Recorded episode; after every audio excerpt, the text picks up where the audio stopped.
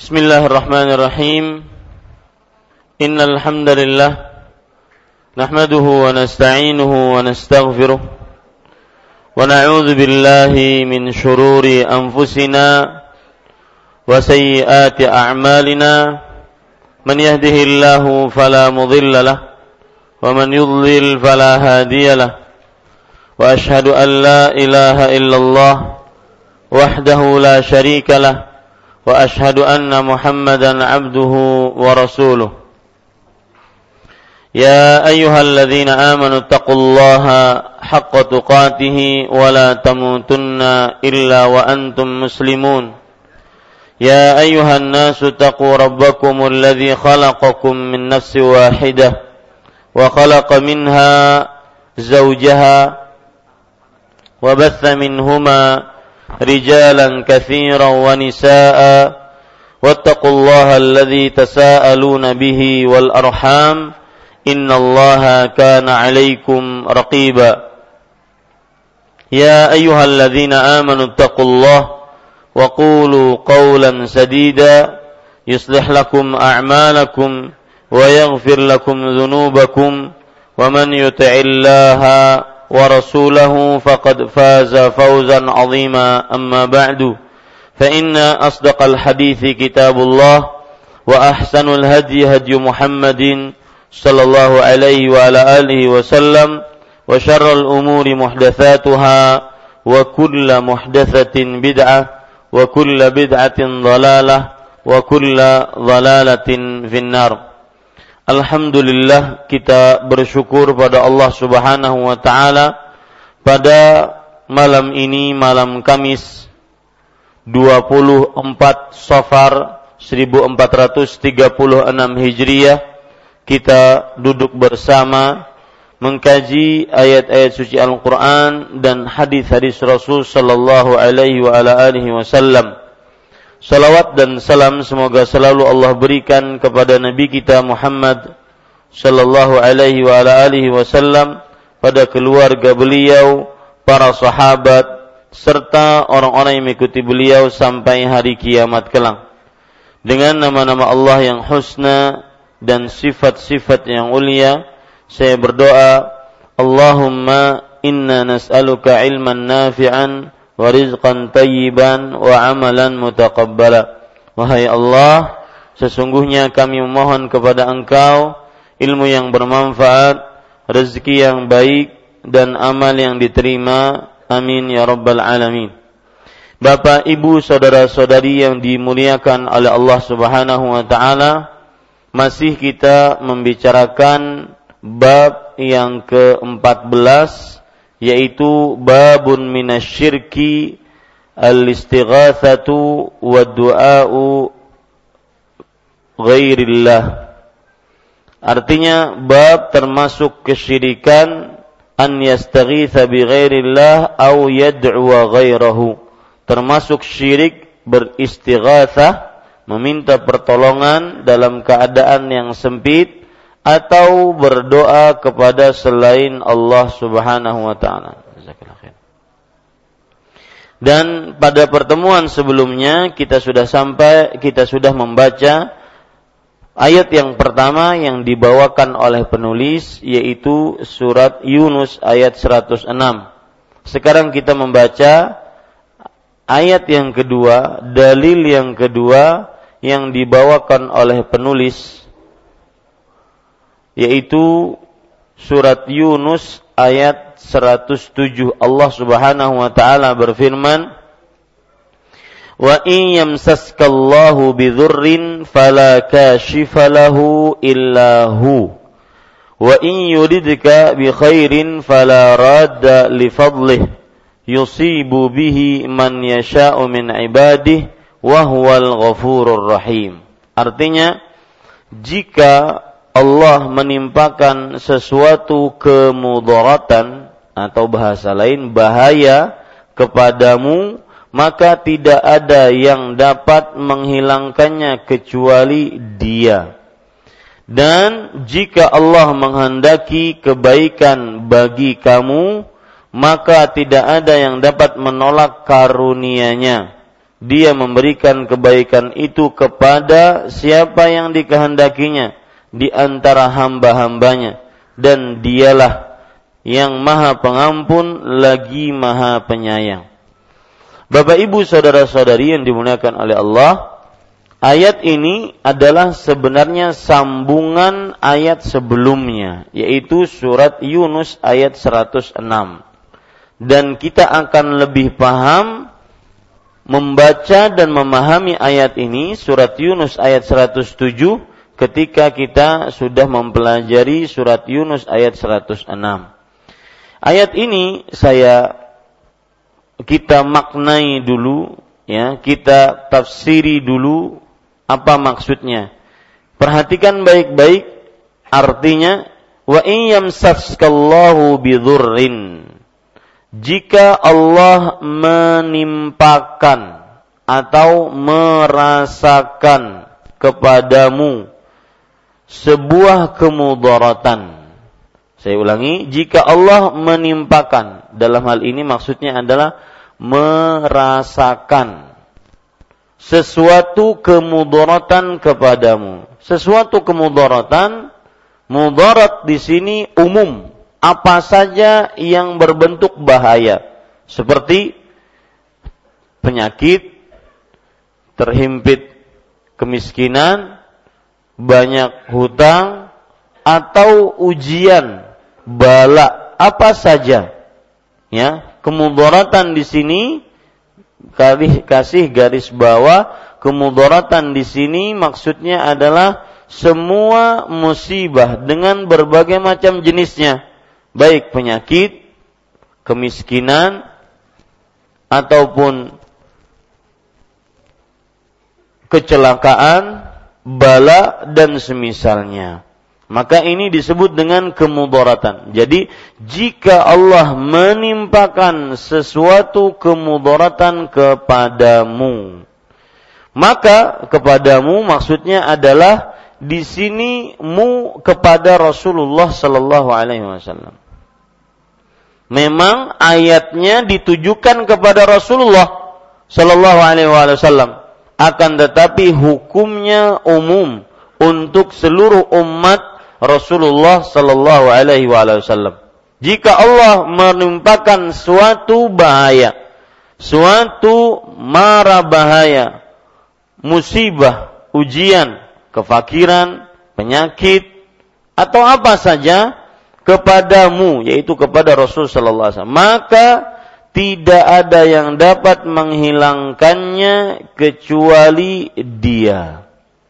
Para ikhwah yang dirahmati oleh Allah Subhanahu wa taala, jika di dalam bahasa Arab di dalamnya ada tidak ada yaitu disebut dengan peniadaan. Kemudian diakhiri dengan pengecualian, maka maknanya adalah pengkhususan. Seperti ayat ini, Allah berfirman, "Fala kashifa lahu. Ya yang artinya maka apa artinya? Tidak ada yang dapat menghilangkan menghilangkannya perhatikan baik-baik di sini ayat ini menunjukkan peniadaan tidak ada.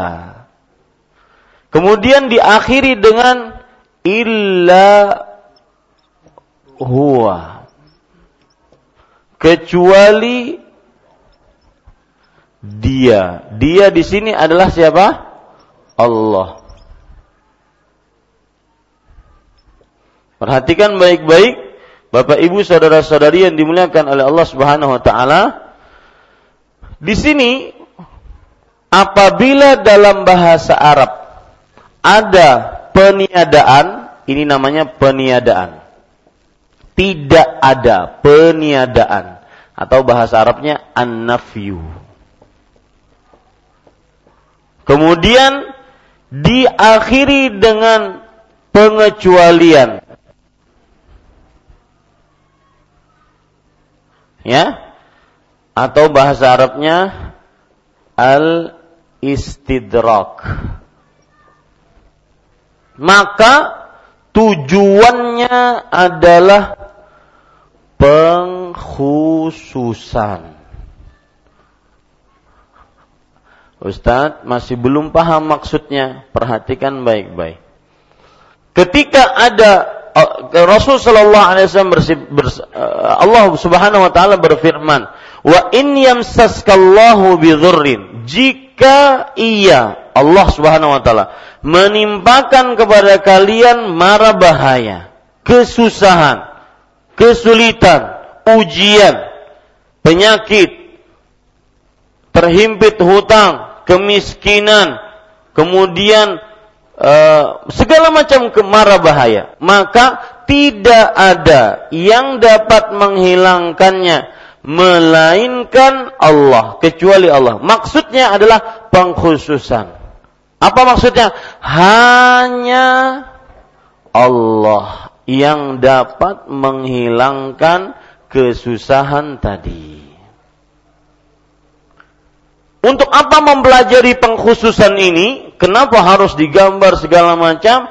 Agar lebih menancap di dalam hati. Jangan pernah minta kepada selain Allah dalam menghilangkan mudarat dengan berbagai macam kemudaratan.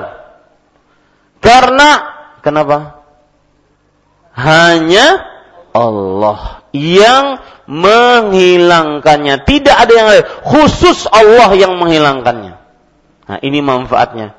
Makanya mungkin Bapak Ibu bisa dicatat kaidah, tulis kaidah.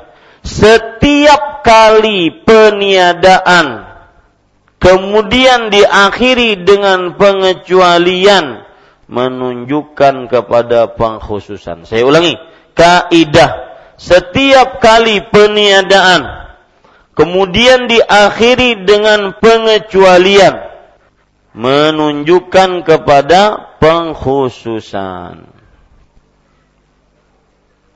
Nah, kemudian silahkan gambar sendiri biar kaidah itu ada contohnya. Ya. Ini lebih menghujam di dalam hati kita. Jangan pernah minta kecuali kepada Allah. Kecuali hanya Allah. Jangan pernah minta dibebaskan dari hutang kecuali kepada Allah. Jangan pernah minta disembuhkan kecuali kepada Allah. Jangan pernah minta diberikan luas rezeki, terangkat kemiskinannya, bebas dari kemiskinan kecuali kepada Allah. Maka ini faedah. Ya, perhatikan maka ayatnya tadi fala kashifa lahu illa huwa. Persis sekali kalau kita membaca asyhadu alla ilaha la ilaha. Nah, ini ini sama nih. Tidak ada ilah sembahan yang berhak disembah. Sama illallah.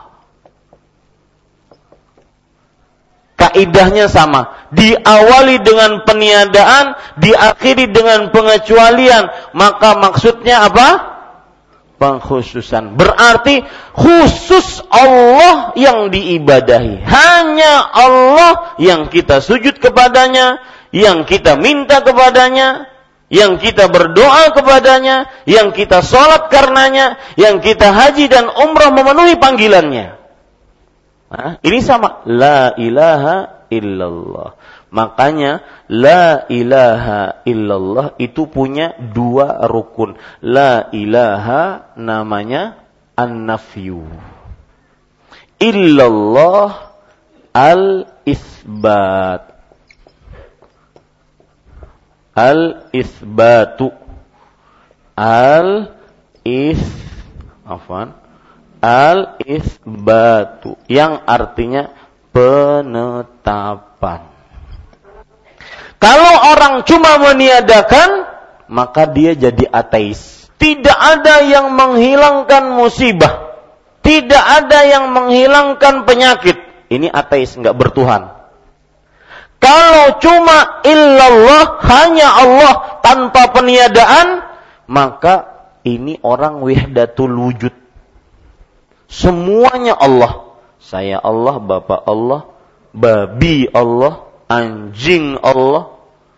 Ya. Kalau cuma pakai apa peniada, ma, apa penetapan, maka harus ada dua peniadaan. Yang pertama, yang kedua apa? Penetapan. Itu baru la ilaha illallahnya sempurna. Makanya kalau orang berzikir illallah, illallah, illallah salah. Kenapa? Karena bisa wahdatul wujud. Orang wahdatul wujud itu apa? Bahwa semua alam semesta adalah Allah. Makanya dia bingung. Ya. Ana a'buduhu wa huwa ya'buduni fa ana yukallaf. Saya menyembah dia, dia menyembah saya. Mana yang patut disembah kalau begitu? Ini namanya wahdatul wujud. Kenapa? Karena di imani hanya illallah, hanya ada Allah, tidak pakai peniadaan. Kebalikannya, kalau orang cuma pakai peniadaan, tidak ada yang dapat menghilangkannya, tidak ada yang dapat menghilang. Ini nggak bertuhan namanya. Ya, ini Bapak Ibu saudara-saudari yang dimuliakan oleh Allah. Taib, kita ambil ayat selanjutnya, wa in yuridka bi khairin fala radda li fadlih. Sebelum itu, sebelum kita lihat, itulah Allah. Makanya Allah yang paling pantas kita berdoa kepadanya. Apa saja musibah. Di situ kan wa in yamsaskallahu bi dhurrin sudah yang mengenakan musibahnya adalah Allah, maka tidak ada yang bisa mengangkatnya kecuali Allah. Maka di sini pelajaran menarik Pak kita ambil. Nanti kita akan gabung ya. Pelajaran menarik. Jangan pernah minta kecuali kepada Allah. Kalau ditanya, "Kenapa kamu umat Islam tidak berdoa kecuali kepada Allah? Tidak boleh berdoa kepada salib, sapi, jimat?" Karena jawabannya Hah? Tidak ada yang menghilangkan kecuali Allah. Itu jawabannya. Hanya Allah yang menghilangkannya semata, tiada sekutu baginya.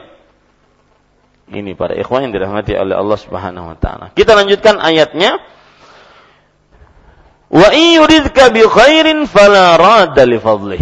Artinya dan jika Allah menghendaki kebaikan bagi kamu. Jika Allah menghendaki kebaikan. Apa maksud menghendaki kebaikan? Kebaikan apa saja? Entah itu kebaikan duniawi ataupun ukhrawi. Kebaikan berkaitan dengan ekonomi, keluarga, kebaikan dengan karir, kebaikan dengan ibadah. Ingat ya Pak, kata-kata bi khairin perhatikan baik-baik. Mohon maaf saya malam ini agak banyak mencatat. Bi khairin, perhatikan. Wa in yuridka bi khairin. Ini biar dipahami baik-baik. Khairun di sini ada tanwin. Orang Banjar menyebut tanwin itu apa? Hah? Gak? Ah? baris dua. Ya, tanwin. Karena Mama Ulun kada paham tanwin. Makanya orang Banjar nyebutnya apa? Hah? Sabda dua kah? Hah? Dua di bawah in. Dua di bawah in. Oh Banjar tulen. Bi khairin. Setiap ada kata, perhatikan yang ada un, an, in ini disebut kata nakiroh. Apa arti nakiroh? Kata yang belum ditentukan apa dan siapanya. Kalau kita terjemahkan wa in yuridka bi khairin artinya bagaimana? Jika dia menghendaki bagi kamu kebaikan. Di sini kebaikan maka kebaikan dalam bentuk nakirah belum ditentukan kebaikannya apa pun maka terjemahannya yang paling baik jika dia menghendaki bagi kamu kebaikan apa pun apa faedahnya Ustaz Sebagian orang mengira baik itu cuma dapat harta. Dapat pekerjaan, lunas hutang. Dapat jodoh. Makanya orang kalau berdoa, doanya cuma terbatas. Ya, Ya Allah, berikan rezeki. Ya Allah, luaskan rezeki, bayarkan hutang. Ya, kemudian dapatkan anak ulun gawian. Lakasi dapat jodoh. Cuma itu aja. Tadi ada ulun ceramah apa? Ada ulun mendengar ceramah habis asar sebuah perkara menarik. Mal dalam masalah doa orang datang ke masjid. Subhanallah anu bulu kuduk ulun berdiri. Ada orang datang ke masjid kemudian dia melihat ke kanan. Oh dia berdoa, yang di sebelah kanannya berdoa, ya Allah, mudahkanlah saya bayar hutang. Kata dia, oh iya itu tetangga saya, dia sekarang terhimpit hutang. Mudah-mudahan Allah mengabulkannya. Dia melihat ke kiri, dia mendengar orang yang di kiri berdoa, ya Allah, selamatkanlah anak saya. Oh iya, anaknya baru kecelakaan. Lalu dia berdoa sendiri. Saya mau doa apa? Manusia banyak seperti ini. Rumah punya. Mobil ada. Istri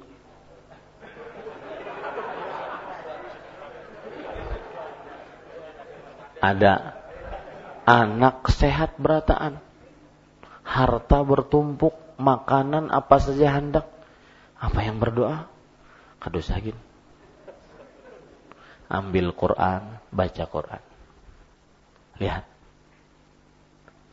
Manusia kebanyakan seperti ini. Merasa semua sudah cukup, nggak perlu doa. Padahal ini yang saya kenapa saya tekankan ini. Padahal kebaikan itu apa saja. Bukan hanya yang di kita lihat. Banyak sekali.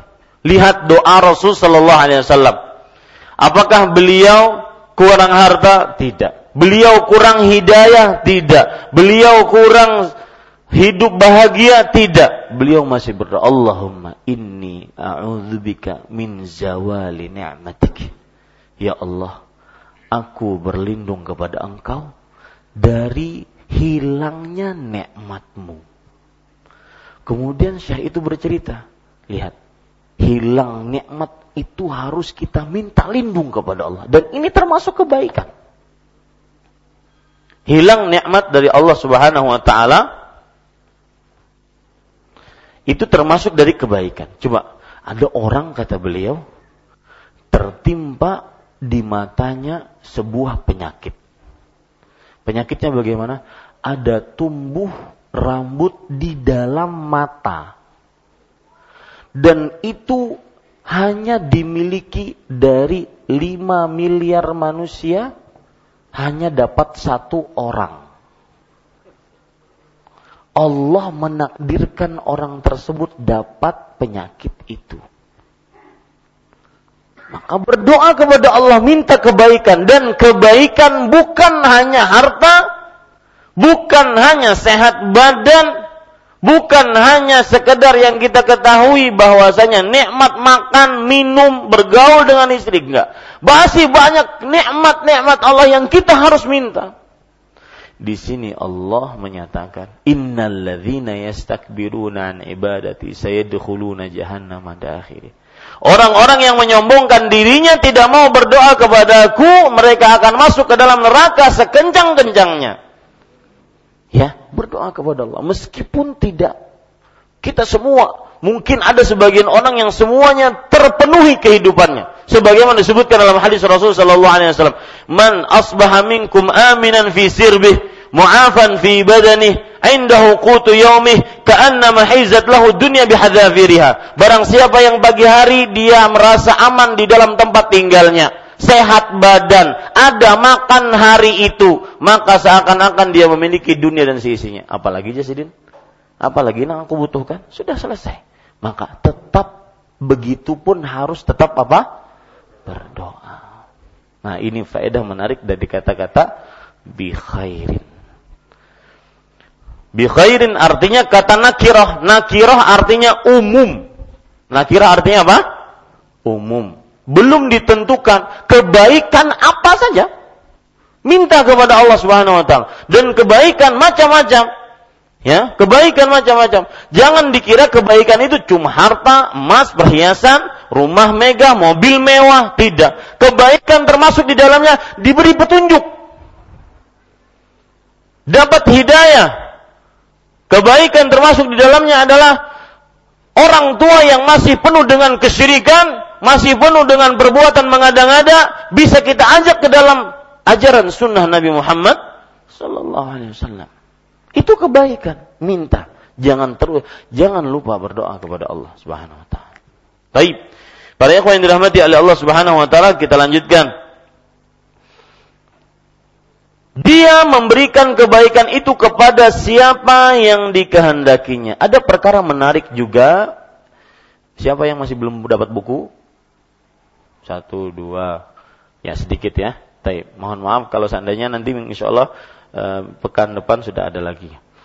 Karena saya sangat berkutat dengan buku, ya. Perhatikan bukunya. Lihat, jika Allah menimpakan untuk bahaya Allah sebutkan menimpakan. Sedangkan untuk kebaikan dan jika Allah menghendaki. Paham yang saya cari, yang saya maksud? Ya. Kenapa kalau untuk keburukan mudarat Allah memakai bahasa apa? menimpakan. Kenapa untuk kebaikan Allah menghendaki? Paham yang saya maksudkan? Lihat artinya, arti ayatnya. Jika dari awal ayat, ji apa? Dari awal arti surat Yunus ayat 107.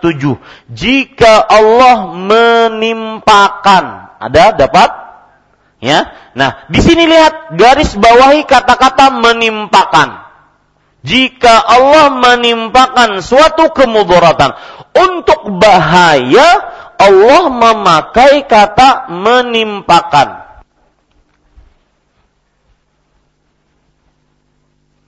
Untuk bahaya, Allah Subhanahu wa taala memakai kata menimpakan.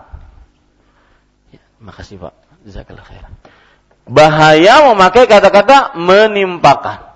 Sedangkan untuk kebaikan apa? Jika dia me menghendaki. Hah. Ya, untuk kebaikan. Apa faedahnya Ustaz? Kalau untuk bahaya Allah pakai kata menimpakan. Kalau untuk kebaikan Allah memakai kata menghendaki. Memang kita ambil pelajaran dari ayat ini bahwa menim tidak boleh keburukan kita sandarkan kepada Allah. Sebagaimana firman Allah, jadi faedah yang kita bisa ambil dari ayat ini adalah tidak boleh menyandarkan keburukan da, kepada Allah. Contoh ya Pak, misalkan Rasulullah SAW bersabda, "Wasyarru laisa ilaik." Dan keburukan bukan kepada engkau. Artinya bukan kita tidak bisa sandarkan kepada engkau karena semua musibah yang Allah timpakan kepada manusia pasti ada hikmahnya. Pasti ada pelajaran di baliknya. Semua musibah. Ya, pasti ada. Misalkan ada orang berjalan keluar rumah kemudian tanpa ada angin tabrakan gitu aja. Pasti ada apa? Hikmah di belakang, di belakangnya. Makanya Allah di sini dalam bahaya menimpakan sedangkan dalam ke, uh, kebaikan pakai kata menghendaki karena memang seluruh perbuatan Allah asal hukumnya adalah apa? baik, tidak ada yang buruk. Ustadz, orang misalkan meninggal satu keluarga tatkala tabrakan, apakah itu baik? Ya, akhi. Itu itu buruk dilihat dari akibatnya, sedangkan di belakangnya ada kebaikan. Contoh. Ini terutama untuk para orang tua. Ada seorang yang bernama Thabit. Suatu ketika Sabit saking laparnya beliau berjalan di sebuah kebun apel. Tanpa pikir panjang karena saking laparnya ada apel yang jatuh waktu itu lagi musim apel beliau makan setengah. Setelah kenyang baru ingat eh ini apel milik siapa? Maka kemudian beliau melihat lihat ada beliau melihat dirinya harus minta halal kepada pemilik kebun apel tadi. Lalu datanglah ke dalam pemilik, ke dalam kebun ternyata ada orang di sana. Kata Sabit lihat ujian yang didapatkan oleh Sabit. Kata Sabit demi Allah saya tadi kelaparan dan saya tidak terasa makan setengah dari apelmu. Ini setengahnya lagi dan saya minta halal setengah yang sudah masuk. Kata si yang di dalam kebun tersebut mohon maaf ini bukan kebun saya. Saya cuma pekerja. Sedangkan pemiliknya ada satu hari satu malam kamu berjalan di kampung sebelah. Ini ujian bagi Zabit. Karena setengah apal tersebutlah yang akan nanti menyulitkan dia masuk ke dalam surga. Maka harus minta halal apa yang terjadi pada ikhwas kalian dirahmati oleh Allah, beliau pun harus saya akan datangi orang tersebut. Setelah berjalan begitu ujiannya diuji oleh Allah. Mubarak diberikan ujian oleh Allah Subhanahu wa taala. Itu tetapi di baliknya selalu ada apa? Hikmah. Ya. Datanglah beliau ke seorang yang di, memiliki Eh, kebun kurma tersebut. Mohon maaf, saya sedang lapar, saya termakan setengah apelmu dan ini setengahnya, saya mohon halal yang setengah sudah masuk ke dalam perut saya. Kata dia, saya akan halalkan dengan syarat. Nikahi anak perempuan saya. Wah, kesempatan nih. Yang pertama, tapi sifatnya cacat cuma duduk. Yang kedua, tuli. Yang ketiga, bisu. Yang keempat, buta. Ujian mubarak bagi Thabit. Tetapi ha, untuk selamat di akhirat harus menyembuh ini. Lihat, maka akhirnya beliau pun mau menerima syarat tersebut demi keselamatan di akhirat. Lihat sifat warak selalu Meskipun dapat ujian, akhirnya ada hikmah di baliknya. Orang tua dari perempuan tersebut, dia mengenal, oh Sabit ini orang yang aman, orang yang takut kepada Allah. Setengah apel saja dia permasalahkan. Maka ini jangan disia-siakan untuk anak perempuan saya. Setelah dinikahkan, masuklah Sabit ke dalam rumah. Dia bingung mau ngucapin salam, tidak. Karena tuli, buta maka akhirnya diucapkanlah salam demi mencari berkah dari salam tersebut. Assalamualaikum warahmatullahi wabarakatuh. Sang istri berdiri, kemudian berjalan menghampiri Sabit, kemudian mengucapkan Waalaikumsalam warahmatullahi wabarakatuh. Sang Sabit, sang suami sudah heran, katanya cacat tidak bisa berdiri, tuli, buta, bisu. Tetapi semuanya terlepaskan. Bapakmu mengatakan kamu cacat, tuli, bisu, tuli, bisu, tuli, buta. Apa apa maksudnya ini? Maka sang perempuan mengatakan, aku memang cacat, kakiku tidak pernah kujalankan ke tempat maksiat. Kemudian telingaku tidak pernah ku dengarkan kecuali ayat Al-Quran. Lisanku tidak pernah ku ucapkan kecuali untuk berzikir dan membaca Quran. Mataku tidak pernah ku lihatkan kecuali kepada mushaf. Buta, tuli, bisu, cacat. Dari Thabit dan istrinya ini keluarlah seorang ulama besar. Ini hikmahnya. Siapa? An-Nu'man bin siapa? Bin Sabit. Yang salah satu dari imam terbesar, imam-imam ahlus sunnah wal jamaah yang mendapat gelar Abu Hanifah. Kenapa? Ya, dari Mesir. Lihat hikmah di balik kesulitan. Ya, hikmah di balik kesulitan. Beginilah. Maka yang kita bisa ambil, kenapa Allah menimpakan bahaya? Tidak disebutkan oleh Allah di sini menghendaki bahaya. Enggak. Kenapa? Karena bahaya yang Allah berikan kepada manusia tidak 100% mutlak bahaya untuknya. Pasti ada hikmah di baliknya. Yang diberikan penyakit oleh Allah, pasti ada hikmah di baliknya. Tidak 100% mutlak buruk yang punya permasalahan keluarga pasti ada hikmah di baliknya. Tidak mudah 100% buruk. Maka jangan, nah ini pelajaran, jangan tinggalkan siapa? Allah. Terus mengabdi kepada Allah. Pasti ada hikmah di baliknya. Ini para ikhwan yang dirahmati oleh Allah Subhanahu wa taala. Ini pelajaran menarik juga tentang wa jika menimpakan sesuatu kemudaratan dan dia memberikan kebaikan kepada si dan jika Allah menghendaki itu bedanya antara menimpakan untuk bahaya menghendaki untuk kebaikan silahkan azan dulu Nah. Ya, kita lanjutkan Bapak Ibu saudara-saudari yang dimuliakan oleh Allah, perhatikan baik-baik lanjutan dari ayatnya. Artinya dia memberikan kebaikan itu afan dan jika Allah menghendaki kebaikan bagi kamu maka tidak ada yang dapat menolak karunia-Nya.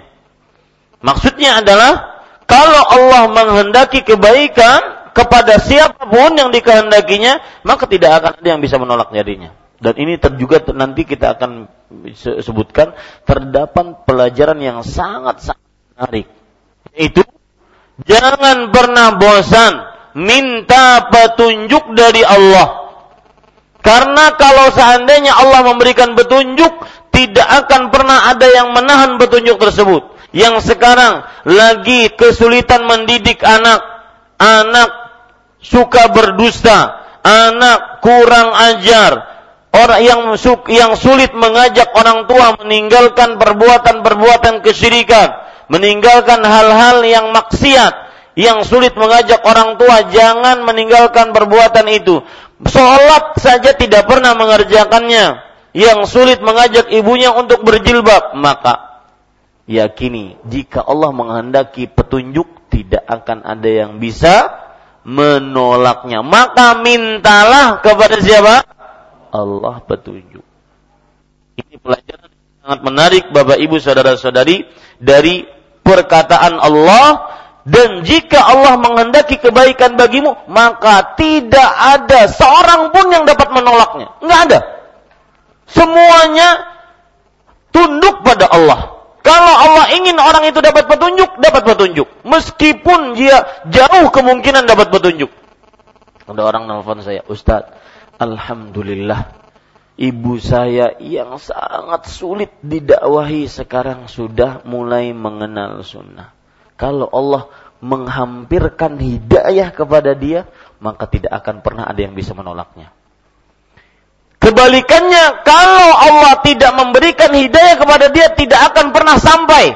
Istri Nabi tidak beriman. Istri Fir'aun beriman. Siapa yang memberikan petunjuk? Allah Subhanahu wa taala. Paman Nabi tidak beriman. Salman orang Persia beriman. Bilal mantang budak beriman.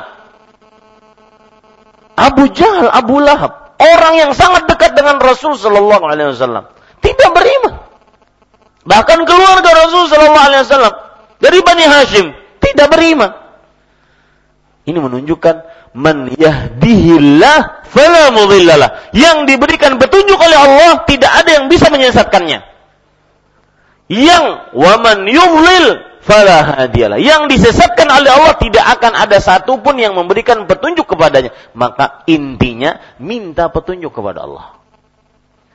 Jangan bosan-bosan minta petunjuk kepada Allah Subhanahu wa taala. Ada kadang orang anak kiai, anak ustadz, anak tuan guru tapi menyimpang dari jalan Allah. Padahal di bawah orang-orang saleh.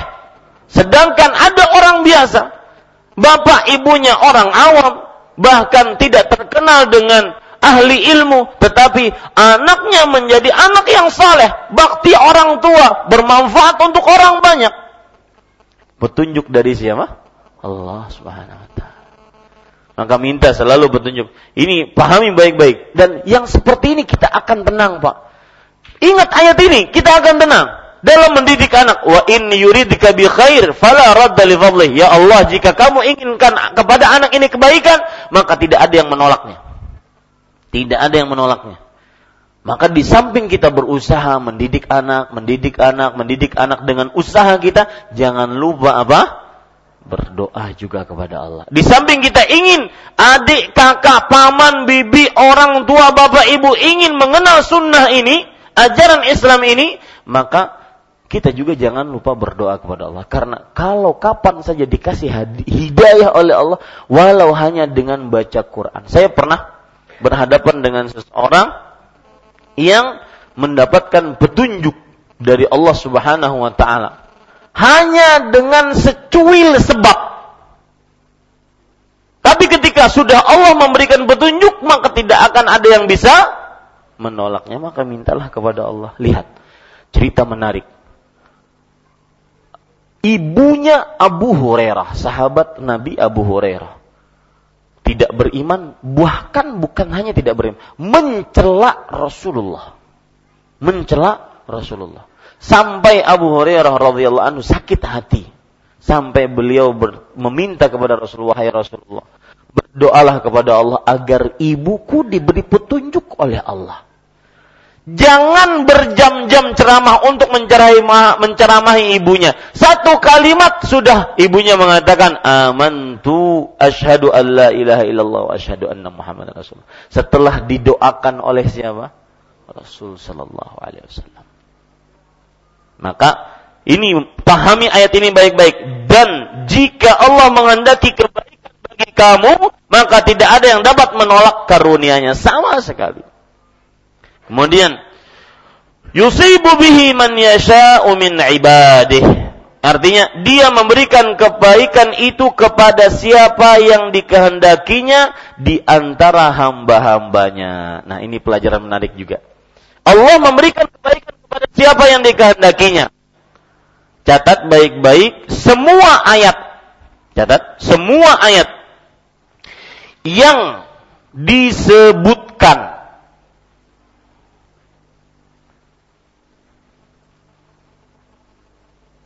siapa yang dikehendaki Allah semua ayat yang disebutkan siapa yang dikehendaki Allah maka pasti berkaitan dengan hikmah. Pasti berkaitan dengan hikmah. Saya ulangi semua ayat yang menyebutkan siapa yang dikehendaki Allah maka pasti berkaitan dengan hikmah. Contoh Pak, memahami kaidah yang Bapak atau yang tulisan Bapak tulis tadi maksudnya begini. Ada orang berdoa, "Ya Allah, dan rezeki saya. Ya Allah, sembuhkan penyakit saya." Berdoa setahun nggak disembuh-sembuhkan. Berdoa setahun hutangnya nggak lunas-lunas. Maka memang cocoknya dia begitu. Kenapa? Karena ketika dia punya penyakit, dia dekat dengan Allah, senantiasa taat, baca Quran, terus merunduk, mengakui kekurangan. Ya, Allah tahu kalau dia sehat disembuhkan oleh Allah, dia kufur nikmat. Jangan sehat, sakit saja kadang sombong. Jangan miskin, eh, jangan kaya, miskin saja sombong. Gimana mau dikayakan oleh Allah?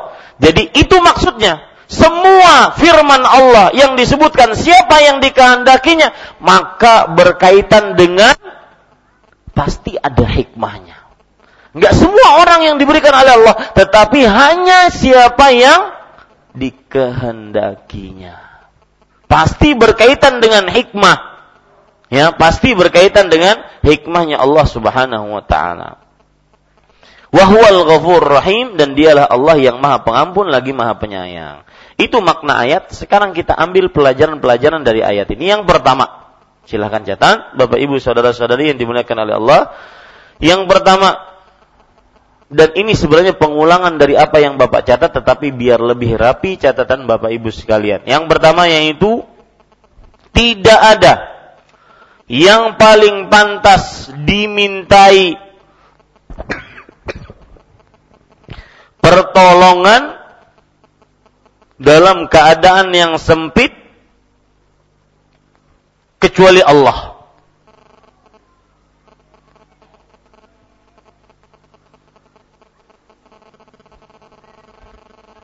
Koma, kenapa? Karena hanya Allah yang mampu mengangkat memberikan pertolongan dalam keadaan sempit tersebut. Tidak ada yang paling pantas untuk dimintai pertolongan dalam keadaan sempit kecuali Allah. Kenapa? Karena hanya Allah yang paling mampu. Ya. Khusus kekhususan tadi hanya milik Allah kekhususan mengangkat mudarat, memberikan kebaikan hanya milik Allah. Taib. Para ikhwan yang dirahmati oleh Allah. Kemudian, pelajaran selanjutnya yang kita bisa ambil dari hadis ini adalah setiap kata nakirah menunjukkan kepada keumuman daripada ayat ini. Jazakallah khair. Setiap kata nakirah menunjukkan kepada keumuman.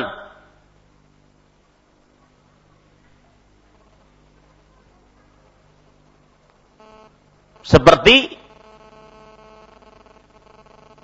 bidurrin yaitu mudarat apa pun seperti bidurrin yaitu mudarat apa pun.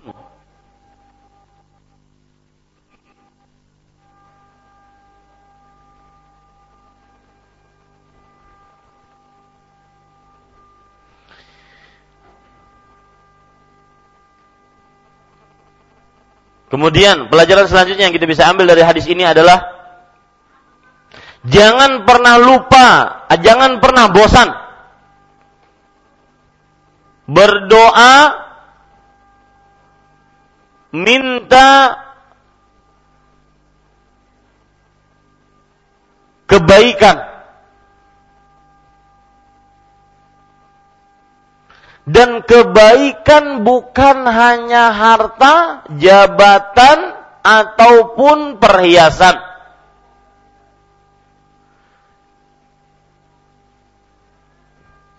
Apa ini?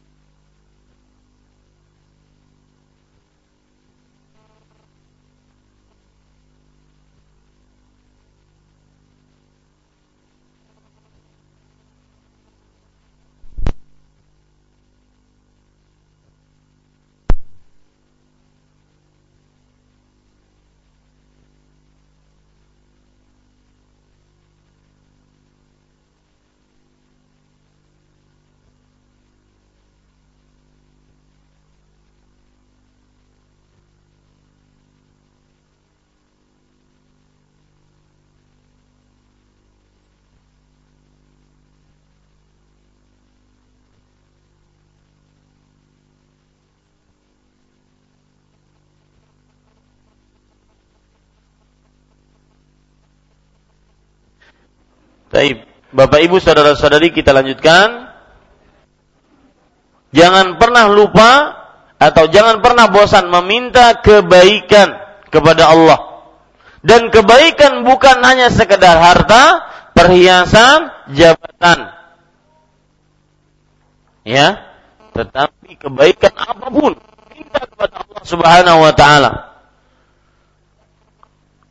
Jangan pernah lupa minta kebaikan. Ini diambilkan dari firman Allah wa inni yuridka bi khairin fala radda li fadlih. Kemudian Bapak Ibu saudara-saudari pelajaran yang menarik juga yang kita bisa ambil dari hadis ini adalah seperti yang sudah kita tulis tadi, setiap ada yang di dalam ayat Al-Qur'an siapa yang dikehendakinya maka itu berkaitan dengan hikmah.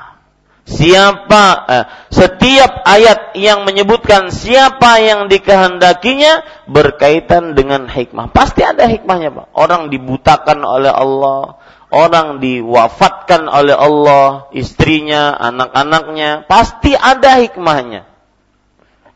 Orang disempitkan rezekinya, orang yang diluaskan rezekinya, pasti ada hikmahnya. Orang belum dikabulkan doanya, orang dikabulkan langsung doanya, pasti ada hikmahnya.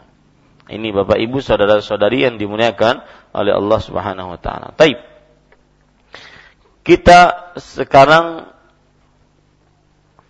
lanjut kepada ayat yang selanjutnya yaitu surat Al-Ankabut ayat 17. Allah Subhanahu wa taala berfirman, "Innal ladzina ta'buduna min dunillah la yamlikuna lakum rizqan fabtaghu 'indallahi rizqa wa'buduhu washkuru lah ilaihi turja'un." Artinya, sesungguhnya yang kalian sembah selain Allah itu tidak mampu memberikan rizki kepada kalian maka mintalah rizki itu di sisi Allah dan sembahlah dia dan bersyukurlah kepadanya hanya kepadanya lah kalian akan dikembalikan. Mana ayat ini? Seperti biasa, kita memaknai dulu ayat ini. Bapak Ibu saudara-saudari yang dimuliakan oleh Allah Subhanahu wa taala, makna ayat ini. Allah berfirman, sesungguhnya yang kalian sembah selain Allah. Lihat, kata-kata selain Allah dalam buku kita itu apa saja, siapa saja. Apa saja dan siapa saja selain Allah pokoknya. Baik itu siapa saja dari mulai malaikat yang paling mulia, nabi yang paling utama di sisi Allah. Malaikat paling mulia siapa? Jibril. Nabi yang paling utama siapa? Muhammad sallallahu alaihi wasallam, sesungguhnya yang kalian sembah selain Allah apa saja, seperti benda-benda keramat, kemudian jimat-jimat, kemudian tempat-tempat yang dianggap barokah dan pesugihan, ya, apa saja atau siapa saja selain Allah. Baik itu dari jin, malaikat, manusia, siapa saja selain Allah itu tidak mampu memberikan rezeki kepada kalian. Ini kaedah. Selain Allah tidak akan pernah mampu. Makanya kalau kita mengucapkan ayat Alhamdulillahi Rabbil Alamin. Segala puji hanya milik Allah. Rabb semesta alam. Alamin. Imam Ibn Kathir mengatakan, Kullu ma siwallah fahuwal alam. Setiap yang selain Allah itulah alam semesta.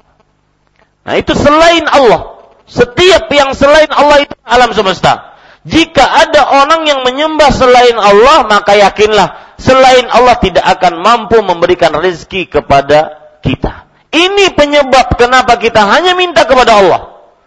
Hanya bergantung kepada Allah, tidak bergantung kepada siapa-siapa. Mau dia misalkan ada orang Wah, itu kita boleh bergantung kepadanya. Kenapa? Karena dia keturunan ningrat, raja, darahnya biru, mau darahnya hijau. Ya, mau darahnya mix, hijau, merah, mix gitu, digabung. Ya, tidak bisa memberikan rezeki kepada kalian. Maka mintalah rizki di sisi Allah. Karena tidak ada yang bisa memberikan rizki kecuali Allah, mintalah rizki kepada Allah. Nah, ini kan sangat masuk akal. Yang tidak punya rizki, jangan dimintai. Yang punya rizki bukan, bahkan bukan hanya sekedar punya, luas rizkinya. Beda pak, nama Allah Ar-Razzaq dengan Ar-Raziq. Ar-Razzaq. Yang artinya maha luas rezekinya. Atau rezekinya tidak terputus. Karena ada kata razak ini. Tasdidnya ini. Bahasa Banjarnya, Pak. Sabdu ada sabdunya nih yang menunjukkan itu luas tanpa putus. Tanpa putus. Benar-benar tidak ada batasannya. Bapak Ibu saudara-saudari yang dimuliakan oleh Allah Subhanahu wa taala. Kalau seandainya ada orang yang diluaskan rezekinya dimintai sekali, dua kali, tiga kali, empat kali merangut sini tetapi Allah Subhanahu wa taala semakin diminta semakin senang. Yang tidak minta malah dimurkai oleh Allah. Dalam hadis riwayat Imam Tirmidzi, "Man lam yas'alillah yaghdab alaih." Barang siapa yang tidak meminta kepada Allah, niscaya Allah murka kepadanya. Maka kurang apa lagi?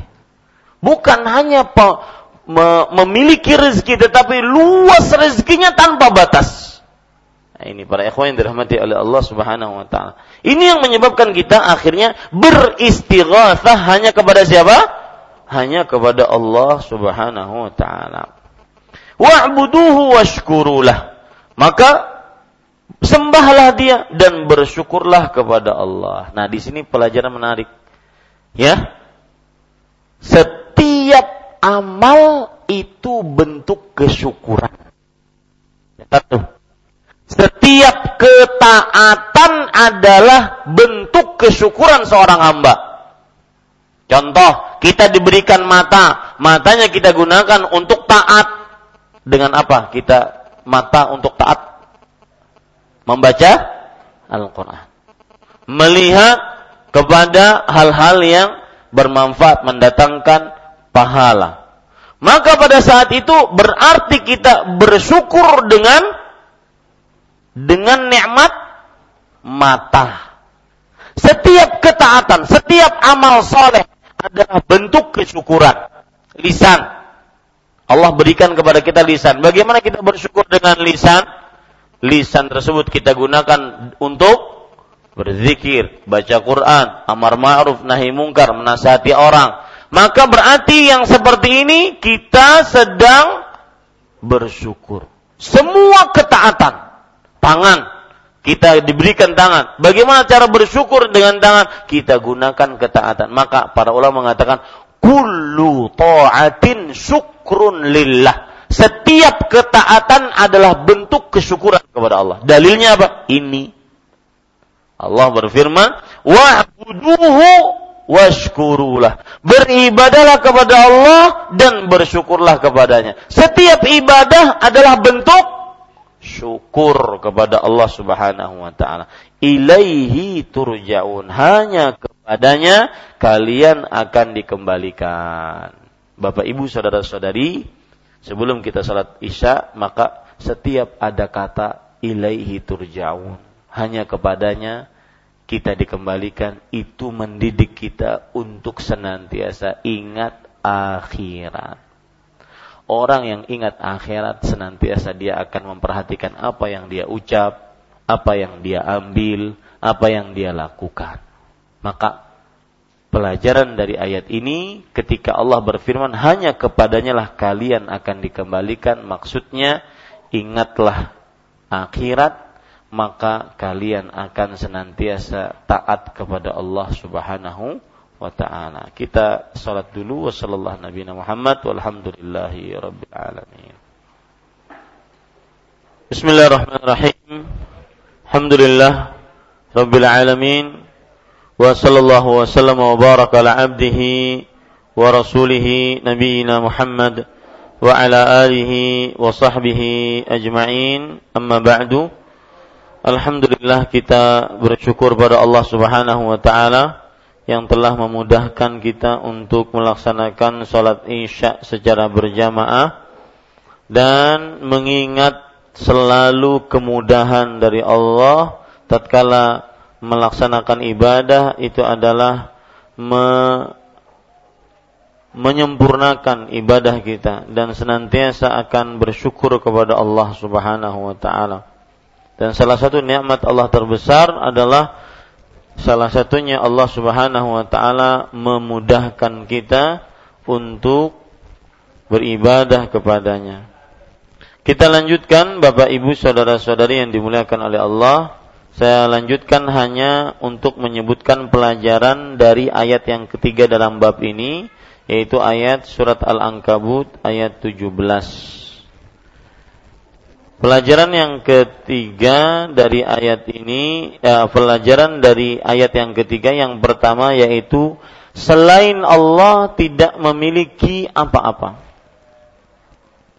Yang harus kita yakini sebaik-baiknya selain Allah tidak memiliki apa-apa, maka tidak pantas untuk dimintai.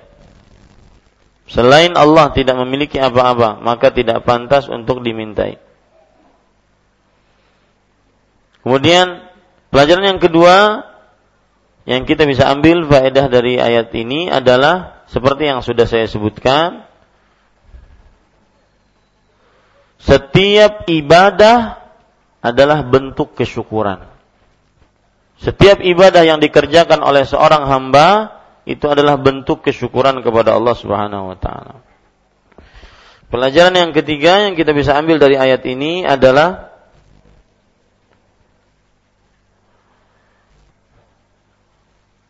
untuk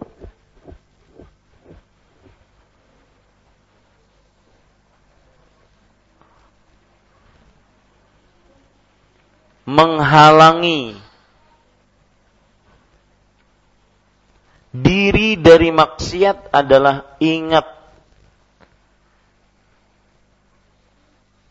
kita akan dikembalikan kepada Allah untuk menghalangi diri dari maksiat kepada Allah adalah dengan mengingat kita akan dikembalikan kepada Allah. Wa ilaihi turja'un. Selalu ingat seperti itu. Ah, kita akan dikembalikan kepada Allah. Dan maksud dikembalikan kepada Allah bukan sekedar kembali tapi dimintai pertanggungjawaban, dihisap, ditimbang, oleh Allah Subhanahu wa taala. Taib. Bapak Ibu saudara-saudari yang dimuliakan oleh Allah, ini Isya sekarang sudah terlalu malam, maka saya cukupkan pada malam ini tiga ayat atau ya dua ayat kita baca pada malam ini. Mudah-mudahan yang disampaikan tadi bermanfaat. Mohon maaf pada bab ini agak panjang penjelasannya karena yang bab inilah yang kebanyakan manusia keliru dalam mentauhidkan Allah Subhanahu wa taala. Apa yang di, apa yang disampaikan itu jika baik hanya berasal dari Allah, jika buruk itu dari syaitan dan dari saya, saya mohon ampun kepada Allah Subhanahu wa taala. Taib kita masuk kepada sesi tanya jawab jika ada yang ingin ditanyakan ataupun disampaikan ataupun diperjelas lagi nah. Silahkan dari kanan saya dulu. Silahkan. Assalamualaikum Ustaz. Waalaikumsalam warahmatullah. Lama nggak oh. kelihatan ya. Mau tanya tentang makanan tadi Ustaz. Saya pernah dengar kajian Ustaz Irwandi bahwa menemukan sesuatu yang remeh itu boleh digunakan. Ah, sedangkan tadi kayak makan apel ya, sedangkan lapar kan gitu. Iya. Iya. Iya, beda halnya dengan dua perkara tadi. Yang pertama yang disebutkan itu adalah luqatah, barang temuan. Maka hukum Islam jika barang temuan tersebut adalah sesuatu yang hina, rendah, tidak ada harganya atau kurang berharga, maka silahkan diambil tidak mengapa. Misalkan seribu rupiah didapat ya lima ratus rupiah. Masa kalau seandainya bapak ketinggalan seribu rupiah di masjid Imam Syafi'i, bapak sudah pulang ke kayu tangi, pak duit pilen ketinggalan seribu rupiah di masjid Imam Syafi'i, apa yang akan bapak sebutkan? Eh, hadangi aku bubulik pulang. Mungkin kan? Nah, itu namanya sesuatu yang rendah, sesuatu yang yang eh, tidak terlalu dianggap berharga oleh sebagian orang. Maka ini dalam hukum Islam luqatah. Luqatah itu jika rendah dihinakan maka boleh diambil. Tetapi jika besar, jika e, berharga, maka jika tidak ingin menanggung maka biarkan saja jangan diambil. Ya, seperti itu. Adapun yang tadi masalah makan apel tadi, dari Thabit rahimahullahu taala itu adalah sikap kewaraan beliau. Sikap penjagaan diri, hati-hati beliau. Ya, dan seperti itu agar kita benar-benar memilah-milih apa yang kita makan, kita masukkan ke dalam tubuh kita walau satu suapan. Karena Allah Subhanahu wa taala berfirman di uh? Rasulullah sallallahu alaihi wasallam bersabda, wama syai'un nabata min suht fannaru aulabi. Tidak ada ayyulah min nabata min suht fannaru aulabi. Daging apa saja yang tumbuh dari harta yang haram maka tempatnya yang paling pantas adalah di neraka. Maka beliau mempunyai sikap hati-hati untuk itu. Ya, wallahu alam. Nah. Uh, yang kedua Ustaz, uh, antara memilih Ustaz. Um, makanan yang ada apa bangkai semutnya Ustaz. Uh, membuangnya uh, sayang terus kalau dipilah agak susah. Bang semut. Makanan yang apa? Dikerubungin semut, uh, bang bangkai semutnya. Ustaz. Banyak bangkai semut. Oh iya. Pertanyaannya? Uh, apa yang di apa makanan itu dibuang, apa boleh dimakan dengan semutnya itu. Ya. Ini sebenarnya jauh dari pelajaran kita. Ini kita mempelajari kitab tauhid, tapi kita tidak tidak mengapa kita jawab. Maka jawabannya adalah bahwa yang dianggap mubazir adalah Allah berfirman dalam Al-Qur'an innal mubadzirin kanu ikhwana syayatin wa kana syaitan li rabbih kafura sesungguhnya orang-orang mubazir adalah kawan-kawan syaitan dan syaitan adalah makhluk yang paling kufur terhadap Robnya.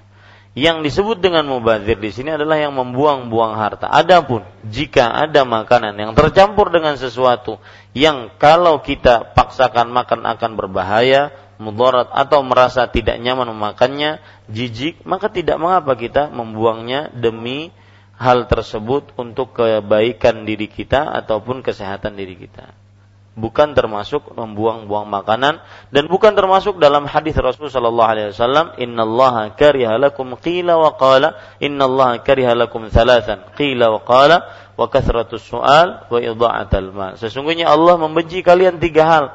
Yang pertama gosip desas-desus eh katanya begini eh katanya ih Pak Haji itu kayaknya begini dua pulang. Iya. Yang kedua yaitu uh, terlalu banyak bertanya. Yang ketiga yaitu membuang-buang harta. Tapi ini bukan termasuk buang-buang harta. Nah, yang lain? Silakan. Kasih anu, mik. Ya, sebelum Pak Musa saya baca dulu barakallahu fiik wa bagaimana memotivasi diri kita agar tidak malas dalam berdoa jazakallahu khairan. Maka jawabannya Bapak Ibu saudara-saudara ini pertanyaan bagus. Yang pertama yaitu Contoh Rasulullah. Apakah beliau malas dalam berdoa? Apa yang memotivasi beliau e, untuk tidak malas berdoa? Yang pertama, yakini doa ibadah. Ya. Jadi Sebagian orang berdoa tatkala dia perlu saja sama Allah. Enggak. Doa itu ibadah sebagaimana Anda sholat, sebagaimana Anda puasa, sebagaimana Anda berzakat, haji, baca Quran. Doa ibadah. Bukan hanya sekedar berdoa tatkala perlu, apalagi berdoa dalam keadaan ah nyoba ah doa, nyoba, doa nyoba. Ini gimana? Ya, doa itu ibadah. Makanya Umar bin Khattab mengatakan, la yahummuni hammal ijabah wa inna ma yahummuni hammud du'a fa idza ulhimtu du'a fal ijabatu ma'ah subhanallah indah luar biasa yang bukan yang menjadi resah bagiku adalah dikabulkankah doa atau tidak untukku tetapi yang menjadi resah adalah aku bisa berdoa atau enggak karena ketika aku bisa berdoa maka pengabulan pasti bersamanya kan indah perkataan yang penuh dengan fikih. Ya, itu ajaran dari para sahabat Nabi radhiyallahu anhum. Jadi, yang pertama, yakini ibadah itu adalah doa. Yang kedua, agar kita semangat berdoa adalah yang tidak berdoa dimurkai oleh Allah. Siapa yang ingin dimurkai oleh Allah, silakan gak berdoa. Nah ini yang membuat kita semangat untuk berdoa. Kita perlu tidak perlu uh, kita lagi lapang, nyaman atau sempit, terhimpit tetap berdoa kepada Allah. Bagaimana kalau seandainya kita benar-benar punya masalah? Ya tetap wajib mendekatkan diri kepada Allah Subhanahu wa taala. Bukankah Allah berfirman dalam surat Ghafir ayat 60, "Innal ladzina yastakbiruna an ibadati sayadkhuluna jahannama dakhirin." Sesungguhnya orang-orang yang menyombongkan dirinya tidak mau beribadah kepadaku. Niscaya ia akan masuk ke dalam neraka jahanam sekencang-kencangnya. Ancaman Allah bagi yang tidak mau berdoa. Masih tidak mau berdoa, maka takutkan kepada diri kita. Kamu akan masuk ke dalam neraka sekencang-kencangnya. Maka berdoa. Nah ini kiat agar bisa berdoa kepada Allah. Yang ketiga, ya yakinkan dalam diri kita Allah itu yang mengabulkan doa. Masalah orang tidak mau berdoa kepada Allah kenapa? Masalah orang hanya bersandar dengan kekuatan kenapa? Bersandar dengan manusia, tidak mau berdoa kepada Allah kenapa? Karena dia kurang yakin Allah tidak mengabulkan doanya. Ya, Allah mengabulkan doanya. Dia kurang yakin itu. Maka boleh saya ulangi perkataan ini pernah perkataan ini saya katakan di Barabai waktu itu. Yang tidak mau berdoa berarti sama dengan tidak yakin sama Allah. Yang tidak mau berdoa sama dengan apa? Tidak yakin sama Allah Subhanahu wa taala. Dia meyakini urusan saya akan lancar kalau ada duit kalau ada kekuatan kalau ada dekengan kalau ada ini kalau ada ini Urusan saya akan lancar kalau ada begini. Tidak. Sekali saja Allah Subhanahu wa taala, walau sedikit rencana Allah sentil misalkan rencana kita anggap dari A, B, C, D sampai Z. Allah sentil A-nya saja. B sampai Z hancur semua. Ya. Ini para ikhwan yang dirahmati Allah. Yakin Allah yang mengabulkan. Muskilah, problem besar manusia itu punya dua tidak yakin, tidak sabar. Ini para ikhwan yang dirahmati oleh Allah Subhanahu wa taala. Lihat, perhatikan. Saya kaitkan masalah doa dengan yang dikehendaki tadi. Kan kita ambil faedah tadi. Semua ayat Al-Quran yang menunjukkan siapa yang dikehendakinya, maka berkaitan erat dengan hikmah Allah. Lihat ya, cerita dari Abdullah bin Zaid al-Jarmi yang disebut dengan Abu Qilabah. Dua tangan buntung, dua kaki buntung, mata penglihatan lemah, penglihatan rabun, pendengaran lemah. Kurang apa itu coba? Masih hikmahnya apa? Ternyata orang ini lebih kuat mungkin ibadahnya dibandingkan orang-orang yang sehat. Orang-orang yang sehat tapi suka mengeluh. Itu hikmah Allah. Ternyata orang ini dengan lisannya dia membuat keajaiban. Dia berdoa kepada Allah yang mungkin tidak belum pernah diucapkan oleh orang-orang yang sehat. Alhamdulillah. Ya Allahumma auzi'ni an ahmadaka hamdan ukafi'u bihi syukra ni'matik.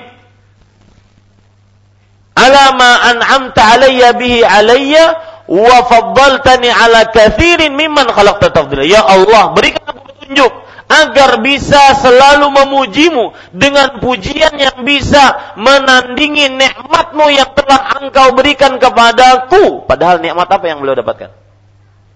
Dan kemuliaan, ketinggian penciptaan yang telah engkau ciptakan dari kebanyakan manusia. Padahal bentuk beliau seperti itu. Ya, ini keajaiban.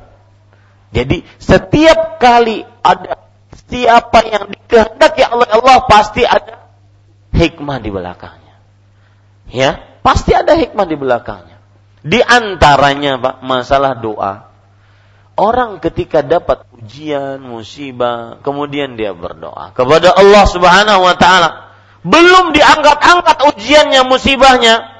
Ternyata hikmahnya adalah Allah masih ingin hamba tersebut berdoa kepadanya. Itu minimal, Pak.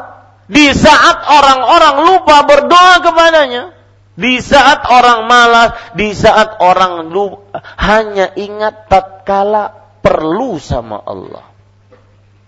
Tatkala perlu sama Allah. Saya beri contoh Pak. Karena kita saja, misalkan saya sudah misalkan saya sudah tidak lama berhubungan dengan Akhi Farhan, imam tetap kita. Habis itu saya telepon beliau. Gimana kabarnya? Alhamdulillah. Uh, antum kan punya saudara itu di polisi di mana gitu.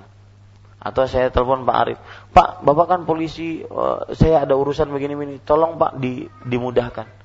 Pak Arif mengira saya, wah ini Ustadz nelfon pas ada perlunya saja, maunya saja. Kalau nggak ada, mana nelfon? Nggak ada. Ya? Nah, Bapak Ibu saudara-saudari yang dimuliakan oleh Allah Subhanahu wa taala, antar manusia saja seperti itu tercela. Bagaimana antara manusia dengan Allah? Yang dia tidak pernah lepas harus selalu berkaitan dengan Allah. Hidupnya tidak pernah lepas harus selalu minta rahmat Allah. Sekali sedikit saja, secuil saja dia lepas dari Allah, hancur dia dunia akhirat. Makanya sombong sekali orang yang tidak pernah berdoa kepada Allah. Maka Bapak Ibu saudara-saudari seperti yang saya katakan tadi, kiat agar kita semangat berdoa yaitu di antaranya adalah yakin Allah yang mengabulkan doa kita. Ini enggak sebagian orang berdoa hanya pas hanya coba-coba ah doa coba ah mungkin dikabulkan nyoba doa nyoba gimana? Ya Allah a'lam. Nah, silakan. Bismillah. Jazakumullah khair Ustaz. Jazakallah khair. Di dalam surat Luqman ayat 27 dijelaskan ya, tentang seandainya pohon-pohon di bumi ini menjadi pena, laut menjadi tinta, ditambahkan kepadanya tujuh laut sudah keringnya. saya tidak akan habis-habisnya dituliskan kalimat Allah. Maksudnya kalimat Allah ini dengan nikmat Allah itu ada perbedaan atau kesamaannya Ustaz? Mohon penjelasan. Maksudnya kalimat Allah ada dengan, perbedaan dengan, dengan, dengan nikmat Allah. Nikmat Allah. Ya, dengan kalimat Allah. Iya. Apakah ada perbedaan? Nah. Ya, Beliau pertanyaannya mungkin agak kurang jelas bagi yang bertanya karena beliau orangnya pemalu memang. Wih, pemusa pemalu katanya. Baik, Bapak Ibu saudara-saudari, maksudnya adalah di dalam Al-Qur'an ada ayat ada yang disebut dengan lana fidal bahru qabla an tanfada kalimatu rabbi. Sungguh air di lautan akan habis kering sebelum ayat-ayat Allah, firman-firman Allah habis dituliskan. Nah, ini maksudnya kalimat-kalimat Allah apakah sama dengan nikmat-nikmat Allah apa tahu ada ada apakah ada bedanya? Maka jawabannya beda. Nikmat Allah di sini adalah semua nikmat yang Allah Subhanahu wa taala berikan dari kesehatan, harta, rezeki. Adapun kalimat-kalimat Allah di sini adalah firman-firmannya. Kalimat-kalimat Allah di sini adalah Al-Qur'anul Karim. Firman-firmannya tidak akan pernah habis terputus, ya. Di walau dituliskan dengan air tinta sekalipun. Nah, dan itu tanda luasnya rahmat Allah Subhanahu wa taala. Ada yang lain? Sebentar. Ustaz barakallahu fikum. Afik barakallahu. Apakah termasuk tidak sabar dalam berdoa ketika kita berdoa kemudian setelah beberapa saat kita minta juga didoakan sama orang yang kita anggap lebih soleh. Nah, Iya. Maksud pertanyaannya adalah kita berdoa kepada Allah, kemudian kita setelah beberapa lama kita juga minta didoakan oleh orang lain, maka jawabannya tidak. Bukan tidak termasuk tidak sabar. Yang tidak sabar itu mengatakan gini, ya Allah, saya berdoa lama tapi nggak ada pengabulannya. Nah, ini namanya tidak sabar dalam berdoa. Ya, adapun kita minta, adapun kita minta kepada orang lain untuk mendoakan kita selama orang lain itu hidup dan mampu berdoa kepada Allah untuk kita, boleh saja. Sebagaimana Rasulullah, Rasulullah SAW minta didoakan oleh Umar bin Khattab. Tatkala Umar bin Khattab pergi umrah, beliau menitip doa kepada Umar bin Khattab. Maka boleh. Wallahu a'lam. Tafadhal. Silakan. Barakallahu fikum. Wa fikum Ya, kadang kita punya anak-anak tuh Pak sering tanya kepada kita, e, Tuhan Allah tuh gimana? Eh, Allah tuh di mana? Dan macam-macam. Ya. Uh, jadi kita bingung menjawabnya, Ustaz. Ya, ya. tolong penjelasannya, Ustaz. Ya.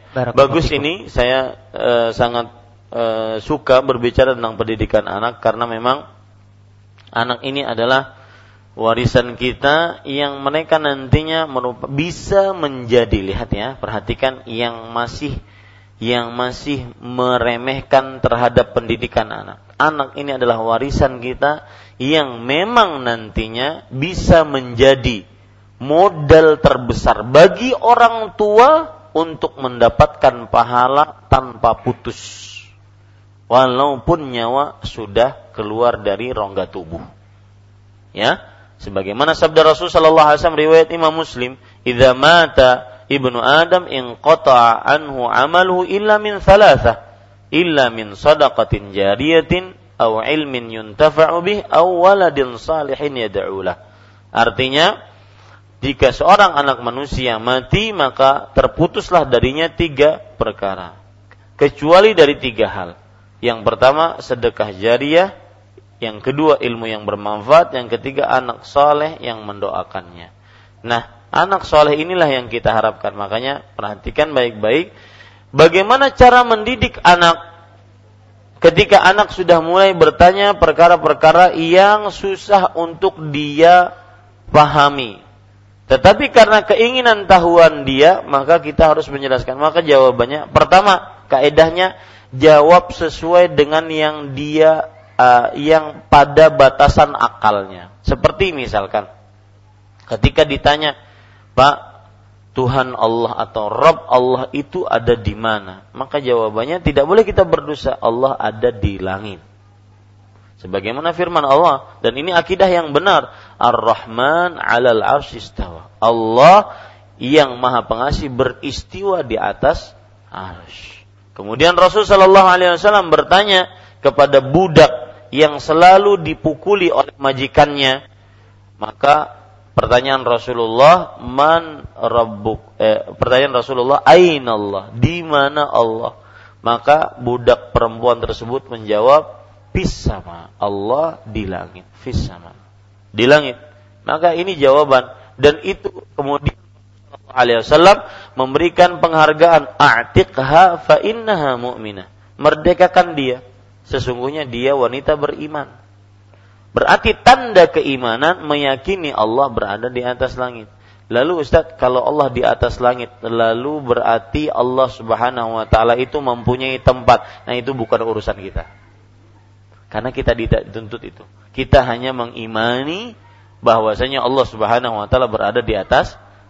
Adapun kaifiatnya bukan urusan kita dan kita tidak dituntut untuknya. Jadi jawab sesuai dengan apa yang disebutkan dalam Al-Qur'an, di atas langit. Langit berapa?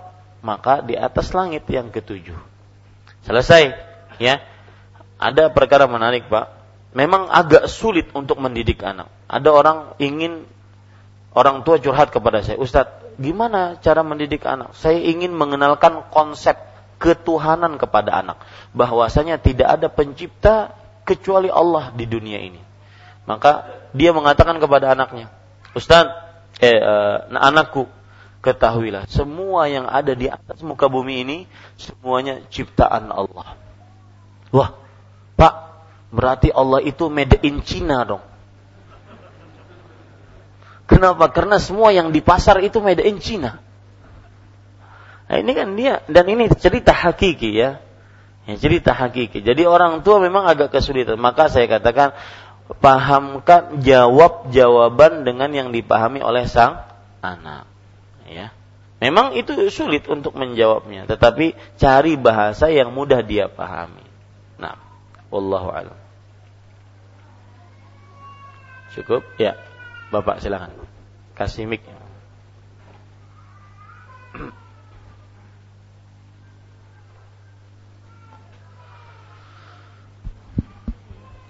Bismillahirrahmanirrahim. Ustaz yang dirahmati Allah Subhanahu wa taala. Amin ya rabbal alamin. E, berhubungan dengan cerita Sabit Sabit Ustaz. Nah, di, di, dari cerita Sabit tadi kan orang tuanya mengatakan anakku ini buta, tuli dan bisu.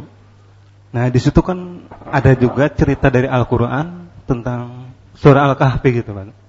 Yang Nabi Musa dengan Nabi Khidir Nah di situ kamu tidak akan sanggup mengikutiku gitu. Nah kemudian itu Al-Quran kemudian hadis bahwa nanti ada ada pintu ini lewat orang yang masuk jannah gitu. Sampai tiga kali berulang. Nah itu kan para sahabat sahabat itu kan ingin mengoreksi apa amalan ibadahnya. Nah di sini kan kalau kita pikirkan gitu kan kalau secara anu berdosa gitu misalnya kalau secara anunya berdusta gitu. Berdusta. Iya. Nah, itu mulut Ustaz ini apakah ini berdusta untuk kebaikan atau hikmah gitu? Ya. Bismillah, alhamdulillah, wassalatu wassalamu ala rasulullah, jazakumullah khair atas pertanyaannya. Maka jawabannya Bapak Ibu saudara-saudari yang dimuliakan oleh Allah, asal hukum berdusta haram.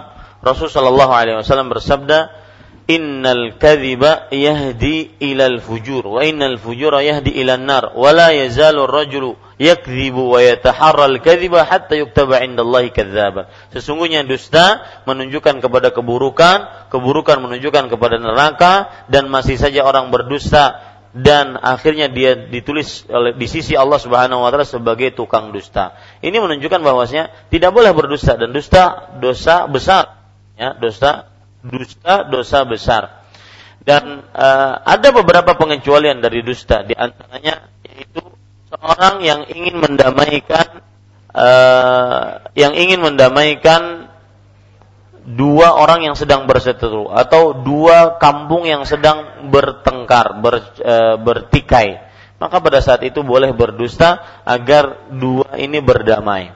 Semoga kemudian juga seorang suami boleh berdusta kepada istrinya dalam perihal yang kadang-kadang untuk kemaslahatan sang istri ataupun kemaslahatan sakinah mawaddah dan rahmah misalkan sang suami dimasakkan dimasakkan makanan oleh sang istri ini pengantin baru ceritanya maka pada saat itu sang istri mengatakan bagaimana masakan saya alhamdulillah alhamdulillah ya macam-macam pokoknya eh, ada yang tersirat dari ucapan alhamdulillah. Entah masin, entah apa. Pokoknya alhamdulillah. Ya. Ya, kemudian juga ada yang disebut dengan tauriah. Yaitu tauriah itu seperti misalkan di dalam cerita uh, hijrahnya Nabi Muhammad SAW bersama Abu Bakar As-Siddiq. Ketika Nabi Muhammad SAW itu dicari-cari oleh orang-orang kafir Quraisy, maka di tengah jalan beliau didapati. Ya, didapati oleh orang-orang yang mencari Rasulullah SAW dan dijanjikan dengan imbalan yang besar. Makanya mereka mencari kepalanya Muhammad bin Abdullah sallallahu wasallam wabarakatuh alaih. Didapati oleh Abu Bakar Abu Bakar As-Siddiq orang tersebut. Maka Abu Bakar radhiyallahu anhu ketika ditanya siapa orang ini? Maka Abu Bakar mengatakan huwal hadi, dia adalah penunjuk jalan saya. Nah, maksud penunjuk jalan di sini menunjuk jalan dalam keagamaan, bukan hanya sekedar penunjuk jalan jalan, bukan. Ya. Huwal hadi, dia adalah penunjuk jalan. Nah, ini namanya tauriyah. Tapi yang jelas jangan sering-sering berdusta karena itu akan menunjukkan kepada keburukan. Adapun cerita-cerita tadi, maka jawabannya beliau hanya ingin memberikan sebatas Beliau tidak berdusta. Orang-orang seperti itu tidak tidak berdusta. Akan tetapi ingin memberikan ke e, kenyataan yang maknawi. Memang anaknya semuanya bisu, tuli, buta, cacat karena tidak pernah bermaksiat. Seperti misalkan Nabi Ibrahim alaihissalam ketika beliau menghancurkan semua berhala yang ada di istana Namrud, tinggal satu berhala besar. Disebutkan dalam Al-Qur'an. Ya. Siapa yang menghancurkan berhala ini?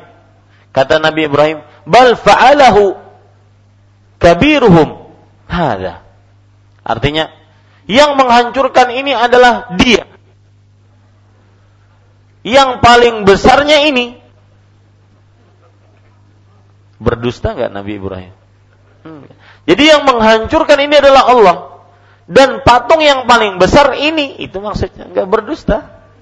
Tinggal ditinggalkan satu patung. Jadi itu maksudnya. Jadi tidak berdusta.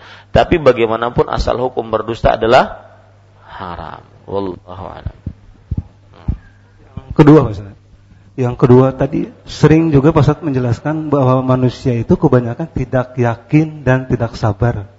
Nah, di sini bagaimana kalau seorang uh, perempuan dan laki-laki ingin menikah gitu, Pak Tapi si perempuan ini katanya ingin habis kuliah dulu tiga tahun baru menikah. Menurut Pak ini bagaimana tentang tentang yakin dan sabar tadi bagaimana?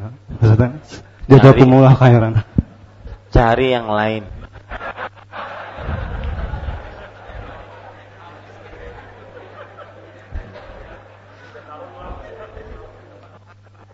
Padahal kan lu dan gua N. Kuliah sana ulang untuk bini yang lain. Masih banyak bini yang lain. Ya. Kenapa saya mengatakan seperti itu? Perhatikan baik-baik. Ada sebuah kekeliruan yang diderita oleh orang tua perempuan dan juga perempuan sendiri, yaitu tidak mengamalkan hadis Rasul Shallallahu Alaihi Wasallam. Idza ja'akum man tardawna dinahu wa khuluquhu fazawwiju. Wa illa takun fitnatun fil ardi wa fasadun 'arid. Jika datang kepada kalian laki-laki yang kalian ridhai akhlak dan agamanya. Dua hal. Akhlak dan agama. Maka nikahkan laki-laki ini dengan anak perempuan kalian. Ya? Nikahkan anak laki-laki ini dengan anak perempuan kalian. Dan si laki-laki ketika melamar perempuan adangin dulu anak lu lagi kuliah. Paham-paham berarti pian ditolak pak ya? Paham-paham aja. Cari yang lain. Yang masih banyak. Alhamdulillah ya? Kalau perlu kita cari akan yang di belakang banyak. Ya. Kalau tidak demikian, maka ini ini juga perhatian bagi orang tua si perempuan dan si perempuannya. Kalau tidak demikian, kalau tidak mau menikah, maka terjadi fitnah, kegentingan. Di antara kegentingan banyaknya perbuatan zina.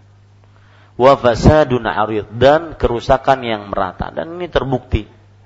Menikah sulit, ya melamar sulit jangan menikah melamarnya sulit sebelum duduk si pelamar sudah begawi apa ya kamu dimakannya apa anak kok makan nasi wae ya begitu jadi maka saya katakan khusus untuk jodoh ini kalau memang dia sudah mampu ba'a mampu menafkahi an istri lahir batin maka jika masih disuruh menunggu, cari yang lain. Masih banyak yang lain. Demikian. Dan yakin serta sabar dalam mencari itu. Ya, demikian. Cukup kiranya apa yang baiknya dari Allah Subhanahu wa taala, apa yang buruk itu dari saya pribadi. Subhanakallahumma wa bihamdik asyhadu an la ilaha illa anta astaghfiruka wa atubu ilaik. Wassalamualaikum warahmatullahi wabarakatuh. Mas, ada kue-kue silakan